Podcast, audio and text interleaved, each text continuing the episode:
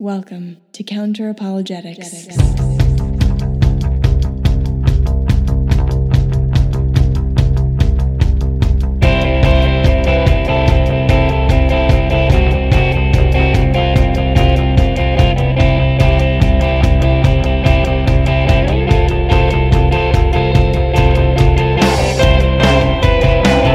Welcome to Counter Apologetics. I'm your host, Emerson Green, and today we'll be discussing Paul Draper's case for naturalism. In 1997, Paul Draper and William Lane Craig debated the existence of God. Draper begins by reminding us that certainty is not attainable when it comes to metaphysical questions about God's existence one way or the other. So we should examine the world to the best of our ability and ask Is what we see more surprising on the assumption that Christian theism is true or that naturalism is true. He goes on to argue that the world looks about how one would expect if God didn't exist. Draper's case is inductive. He thinks there are no good deductive arguments for or against the existence of God, but he does believe that certain facts are more probable on the hypothesis of naturalism. The character of our universe is roughly what one would expect if naturalism were true. We witness all sorts of events we should be surprised to find in a Christian world and he freely admits that there are some facts that are more probable on theism, but they are outweighed by the evidence in favor of naturalism. Of course, Christians can explain why the world appears as it does. That's not the point. Atheists and theists can both explain the data. There's nothing one can point to and say, we need a God to explain that. Likewise, there's no suffering so appalling that a Christian couldn't conjure up an explanation why an all good, all powerful God would continue to behave in a way indistinguishable from non existence. Same goes for divine hiddenness, biblical confusion, and so on. Again, Christians and atheists are both capable of accounting for what we observe. So, what should we do? According to Draper, we should ask Is this fact likely given naturalism, or is it surprising given naturalism? Is that datum to be expected on theism, or is it not exactly what we would expect? Then we should survey the total evidence and see which worldview fares better overall.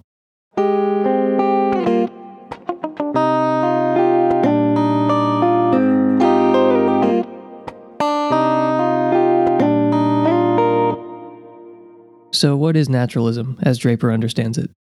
Naturalism is, quote, the hypothesis that the natural world is a closed system, which means that nothing that is not a part of the natural world affects it. So, naturalism implies that there are no supernatural entities, including God. That means metaphysical naturalism entails atheism, but it's a bit broader than atheism. So Draper makes use of an illustration with two jars of jelly beans. One is filled with mostly red beans and a small amount of blue beans, the other is filled with mostly blue beans and a small amount of red beans. And both jars also contain a few yellow beans. Someone takes a bean from a jar, we don't know which. It's a red bean. So, which jar do we think it came from? The evidence in this case is compatible with the bean coming from either jar, but it's surprising if it came out of the second jar, and not so surprising on the assumption that it came out of the first. Certainty is not on the table. The evidence in this case doesn't conclusively prove that it came from the atheist jar and not the theist jar, but it is evidence favoring one hypothesis over the other. So let's say we keep taking jelly beans from one of those two jars. We know they're all coming from the same jar, we just don't know which.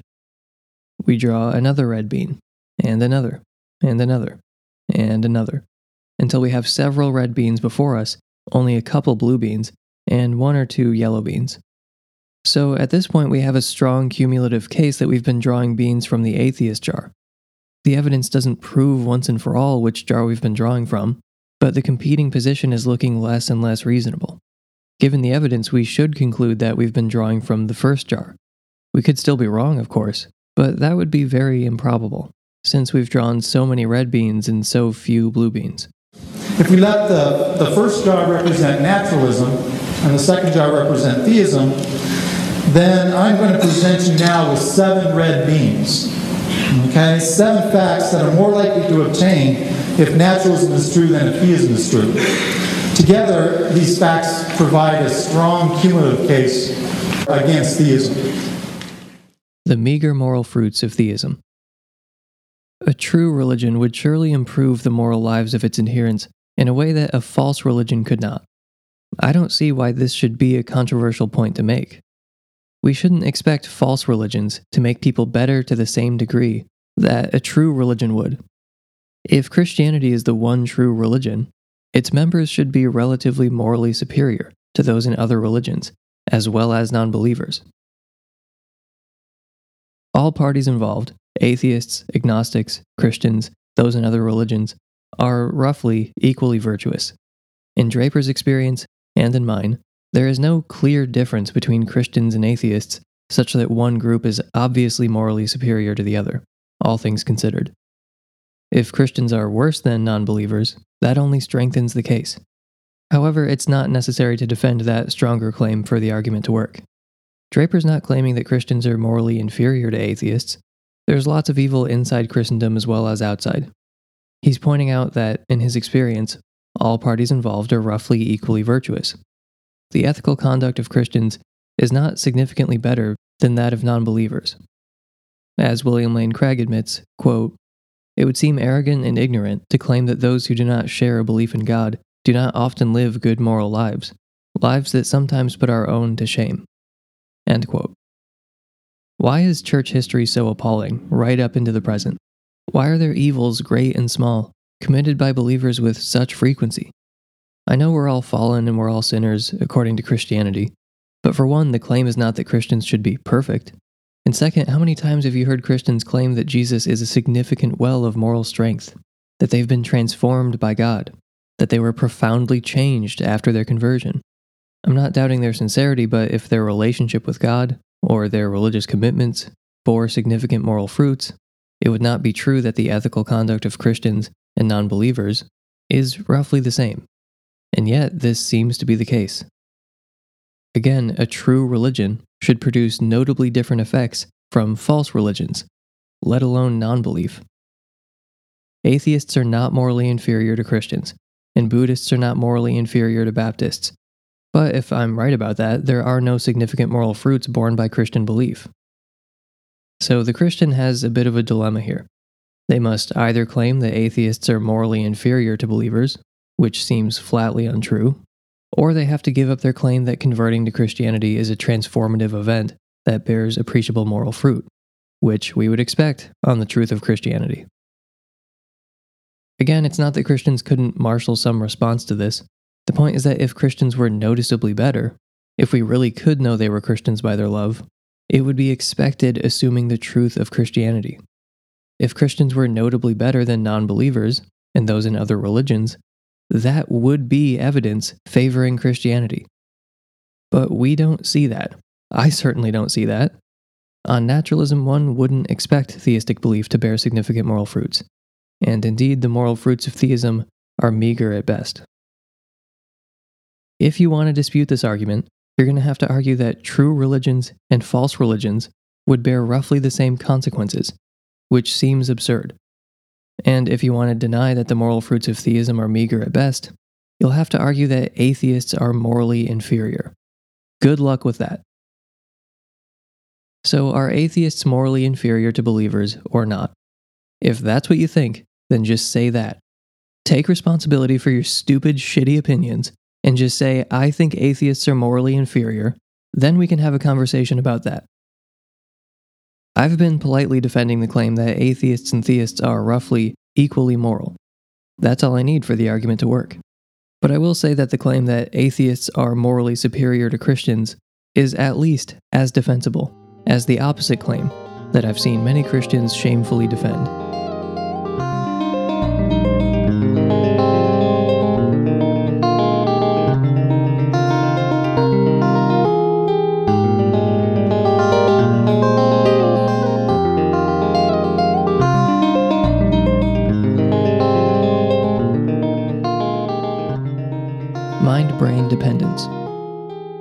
Theism, mental phenomena and physical phenomena are radically independent.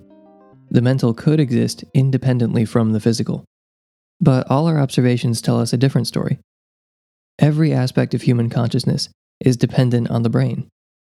Quote, My second red bean is the fact that conscious states of all sorts, even the very integrity of our personalities, are dependent to a very high degree on physical processes occurring in the brain. Although I do not believe that contemporary neuroscience has proven that brain states and mental states are identical, it has discovered overwhelming evidence for an invariable correlation between the two. In other words, nothing mental happens without something physical happening. This extends even to our deepest sense of self and the most entrenched parts of our character and personality. For example, in the advanced stages of Alzheimer's disease, a patient who had previously been a kind, gentle person may become violent and aggressive. End quote. Most Christians are substance dualists. Your soul, not your brain, is the seat of all mental activity. Your personality, character, and even your ability to reason is thanks to the soul. If theism is true, that means that the physical world, if it exists, was created by a mind. So there's at least one non physical mind, God's mind. Why wouldn't our minds exist in the same way? God could have chosen to create minds without the need for any physical body, such as angels, and most Christians believe that their soul will leave their physical body at death and arrive in heaven with their minds and personalities intact. In other words, most Christians believe that the mental and the physical are radically independent. We don't need to subscribe to some mind brain identity theory to recognize the fact that brain states and mental states are highly correlated. Changes in the brain change core aspects of your personality. Your character changes in tandem with changes in the brain. Your experiences change along with the arrangement of particles in the brain. This mind brain correlation is very tight and well established. There really is nothing about you that we can't change by changing your brain, including your ability to reason, your moral judgments, and your character. Things ordinarily taken to reside in the soul. When a neuroscientist uses TMS, or a combination of drugs, or some other way of altering brain activity, they're not changing your soul, they're changing your brain. Why should your reasoning capacities change if reason is a function of the soul? Souls are an unnecessary metaphysical expense. We'd be multiplying entities unnecessarily, and could be creating a whole host of other problems in the process, like the interaction problem, systematic overdetermination, violation of causal closure, ignoring the success of the core theory, and inadvertently making further predictions about the world that are not borne out by reality. For example, if substance dualism is true, we should expect some parapsychological phenomena to be real.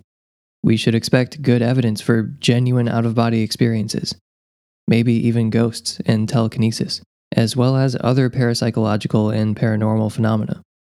But parapsychological and paranormal phenomena are not well established.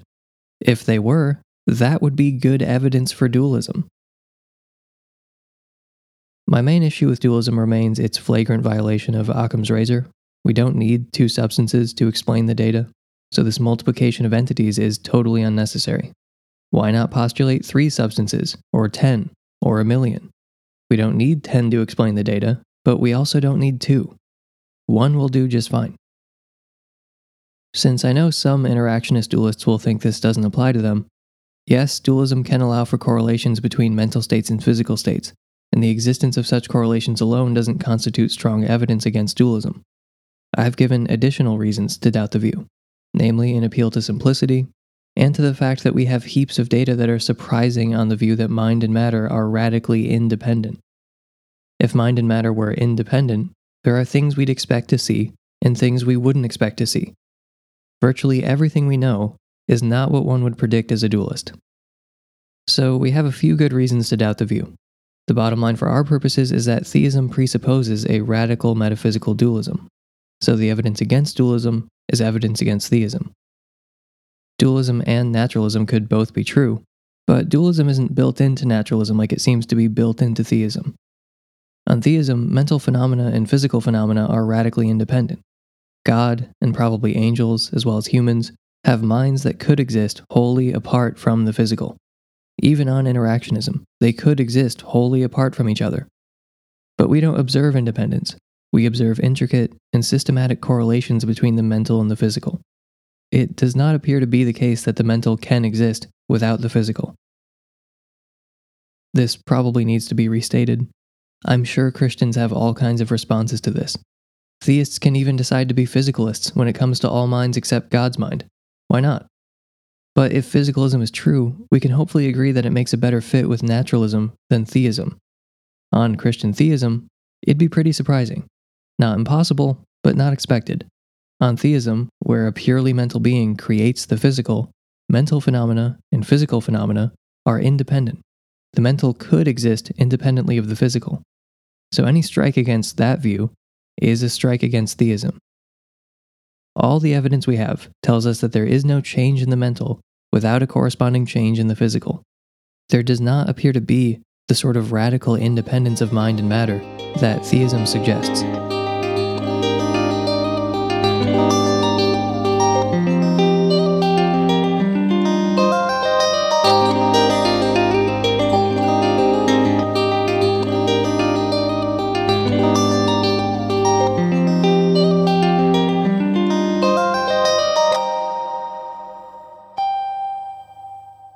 Evolution. Draper doesn't waste any time with creationists and takes it as a datum that human beings evolved by natural selection. Of course, this doesn't disprove theism. God could have elected to bring about human beings through evolution by natural processes. And this is a view called theistic evolution, supported most prominently by Francis Collins. God didn't use special creation or intelligent design, he opted to use evolution alone to bring about human beings. That's not a very popular view, but it's a coherent view. So, why is the fact that humans evolved evidence that favors naturalism over theism? On naturalism, there really is no other way for humans to come about other than evolution by natural processes. But on theism, God has options. God could have used evolution to create life, but he also could have used many other methods, methods which are impossible on naturalism. He could have created all life in its present form, more or less, like Ken Ham believes. He could have intelligently designed nature, like Michael Behe thinks. God could have created some life by means of evolution, and some by means of special creation. He could have brought about everything by natural processes except human beings. Again, God has a lot of options, unlike nature. So the fact that humans and all life came about via evolution by purely natural processes is not surprising on naturalism, but is a bit surprising on theism. For theists, evolution may or may not be true. There are so many options. But there's really only one option on naturalism. And wouldn't you know it, that's the one we got. Even though I'm explaining Draper's style of argumentation over and over, I'm still going to get pushback. The fact that human beings evolved, along with the rest of nature, is a red bean. There are red beans in both jars. There just aren't very many in the theism jar. This line of evidence, along with all the others, doesn't prove theism false. Evolution is compatible with theism. It's just A, certainly not the only possibility on theism, and B, not what you would expect. Hence the vast majority of believers supporting ID in special creation. There's an additional reason theism and evolution don't make the best fit. As we mentioned a moment ago, theism leads us to believe that minds are non physical entities, since a mind is responsible for the existence of the physical world. As Jeff Lowder has argued, quote, since theism entails, if a physical world exists, it was created by a mind, Theism leads us to expect that minds are fundamentally non physical entities, and therefore that conscious life is fundamentally different from non conscious life. But this in turn would lead us to expect that conscious life was created independently of non conscious life, that evolution is false. So the scientific fact of biological evolution is more likely on the assumption that naturalism is true than on the assumption that theism is true. End quote.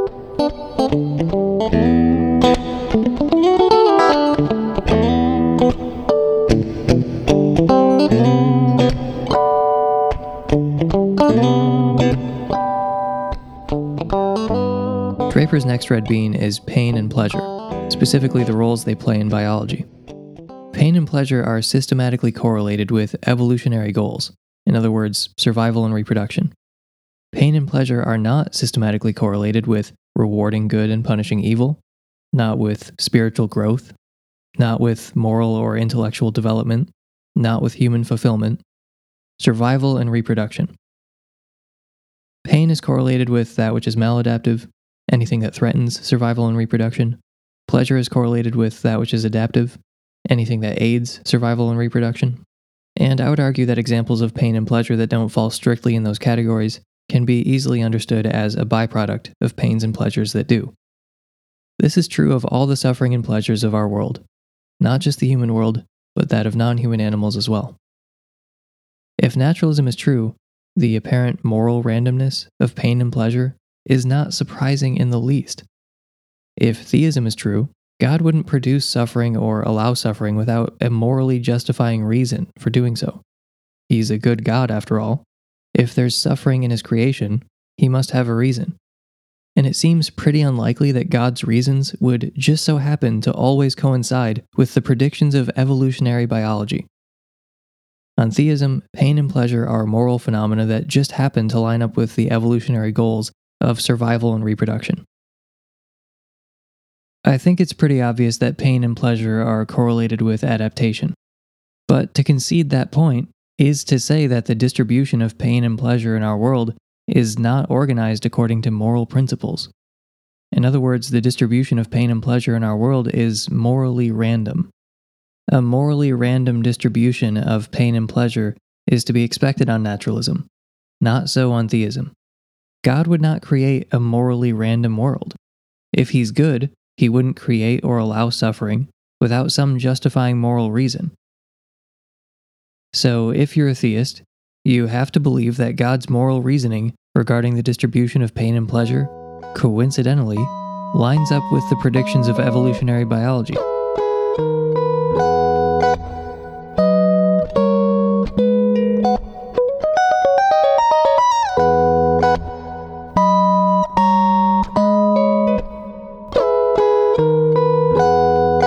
The next line of evidence is tragedy. There are genuine tragedies in our world, gratuitous evil, times when the good to come out of a terrible situation is negligible or non existent. The existence and abundance of tragedies is far more likely on naturalism than on theism. On theism, you'd expect some good to overcome the weight of the tragedy. In other words, there shouldn't be genuine tragedies. One could argue that on theism, there are no tragedies. Tragedies are a myth. There are only apparent tragedies, since God will either make it right in the end, or he has a justifying reason for allowing this seemingly gratuitous evil. There must be some kind of higher moral purpose. On theism, there is no case of a calamity that was visited upon an innocent, and that's all. On naturalism, things really are how they appear. So, if you believe in tragedies, times when something terrible really wasn't justified and wasn't outweighed by any notable good, that's evidence for naturalism over theism. And unless you're a universalist, heaven cannot save you here. There are people who live tragic lives and then go to hell. But you know the other response to this. How do you know there isn't a higher moral purpose to children with cancer, or to innocents who became terribly maimed in accidents, or to animals suffering and dying alone in the forest? How do you know? Draper anticipates this, quote, While there might be reasons we can't understand why it's a good thing to allow this to happen, there might also be reasons we can't understand why it's a bad thing to let it happen. End quote. There may be greater goods of which we are ignorant, which would mean all these tragedies are only apparent tragedies. But as Draper rightly says, this point cuts both ways. It's equally conceivable that more evil results from these tragedies than we know about. Maybe there are greater goods, of which we are ignorant, but it's equally plausible that there are greater evils, of which we are ignorant. It's conceivable that there are unknown goods, it's just as conceivable that there are unknown evils. They are equally strong points. So the appeal to unknown greater goods doesn't allow the theist to escape. Genuine tragedies are to be expected on naturalism, but not on theism. So the apparent existence of a tragic life or a tragic event is evidence favoring naturalism. The next line of evidence is divine silence during tragedies. Let's say you had a daughter who needed to go to the doctor to undergo some medical treatment. This treatment wasn't going to be pleasant, but there's a good reason for it. This is essentially what many theists believe about apparent tragedies. There is some greater moral purpose, some justifying reason why God is allowing it to happen. We may not know what it is, but rest assured there's a reason.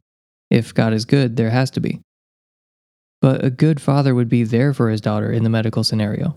He would try to explain that there's a purpose, and regardless, he would try to be a comforting presence.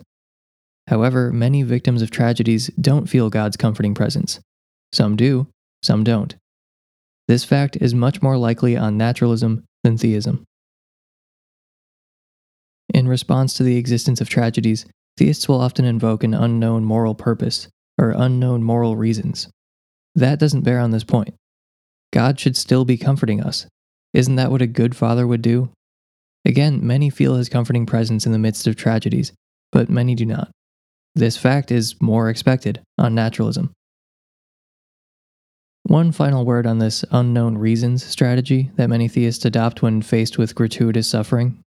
Thomas Nagel once wrote of the problem of evil, quote, Even if the theist supposes that the problem has a solution that we humans are unable to grasp, that would mean that God, who created us with the capacity to discover the laws of nature and find the world scientifically intelligible, has made us incapable of finding the world morally intelligible. These are powerful reasons for doubt, and they have certainly destroyed the faith of some believers. To those theists who invoke some version of the unknown reasons defense, at least we can agree that the world seems morally unintelligible.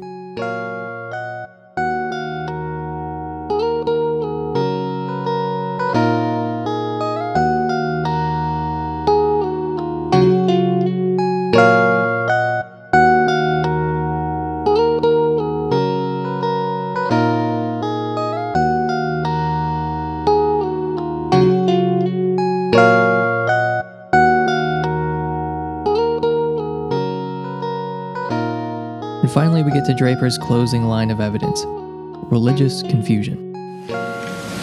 My seventh red bean is the fact that God does not clearly reveal, at least to many theists, which religious path he wants them to follow.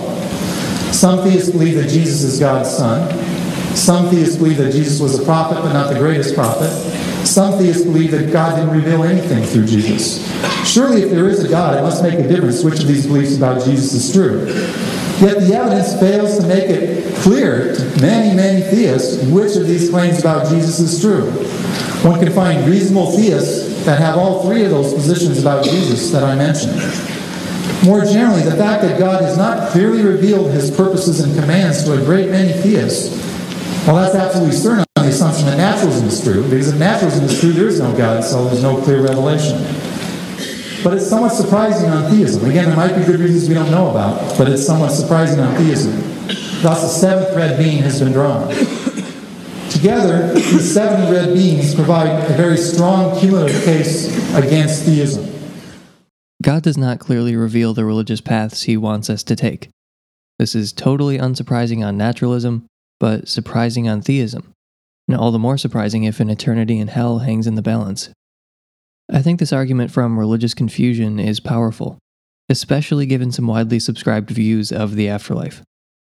Disagreements among theists can range from trivial to key issues that define who God is, what he wants from us, and who goes to heaven and who doesn't. The World Christian Encyclopedia states that, quote, World Christianity consists of six major blocks, divided into 300 major ecclesiastical traditions, composed of over 33,000 distinct denominations in 238 countries. End quote. And that's just within one religion. Considering the whole of theism only makes matters worse. All this confusion surrounding theism is surprising, even bewildering if theism is true. How is it possible that God couldn't have been so clear as to avoid misinterpretation of his revelation? In his omniscience, wouldn't he have foreseen all the strife that would result from his lack of clarity? And wouldn't he know how to evade it? Any Christian who asserts that those who believe the wrong things are destined for hell has some explaining to do. Of course, this confusion is not surprising in the least on naturalism. An indifferent universe is where one would expect to find meaningless struggles and conflicts between utterly confused groups of apes. If theism is true, God wants to have a relationship of some kind with human beings. It doesn't make any sense that an omnipotent being is trying and failing to connect with humans who are approaching the matter in good faith. There are sincere Muslims, Christians, Jews, and pagans who want a relationship with God. They want to do His will. So both parties involved, one of them endowed with omniscience and omnipotence, want to be in a relationship. And yet, even if theism is true, we know that most of them are not. Theists have disagreements about God's revelation, and these disagreements have failed to produce much tangible progress but have managed to produce violent conflict in tens of thousands of irreconcilable camps. God's revelation has not been understood, even by those who are earnestly trying to understand it. This is to be expected on naturalism, but religious confusion is quite surprising on theism, especially considering the consequential nature of these issues. The problem isn't just with non believers. If Islam is true, my Christian friends are doomed. If Christianity is true, Hindus are probably going to hell. The world's religions are not reconcilable, they can't all be true. So, God and human beings, both parties involved, desperately want to be in a relationship, and yet that's not happening for some reason. We know that most of them aren't, even if theism is true. Am I really supposed to believe that an omniscient and omnipotent God is trying but failing to communicate his revelation?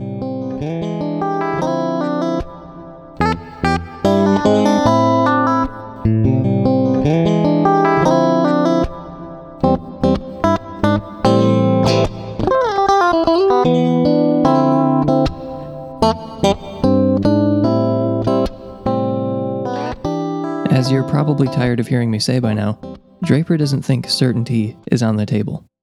And he's right. Believers and non believers can both explain the evidence, however unconvincing those explanations may be. Seven red beans do not prove that we've been taking from the jar that has mostly red beans and not from the jar that has mostly blue beans. There's a chance we've been taking from the latter jar, but it's obviously not very likely. Naturalism is a better explanation of the meager moral fruits of theism mind brain dependence, evolution, the biological roles of pain and pleasure, tragedies, divine silence during tragedies, and religious confusion. These are not what we would expect to find if theism were true. The world looks about as one would expect it to look if God did not exist. As Delos McKown once said, the invisible and the non existent look very much alike.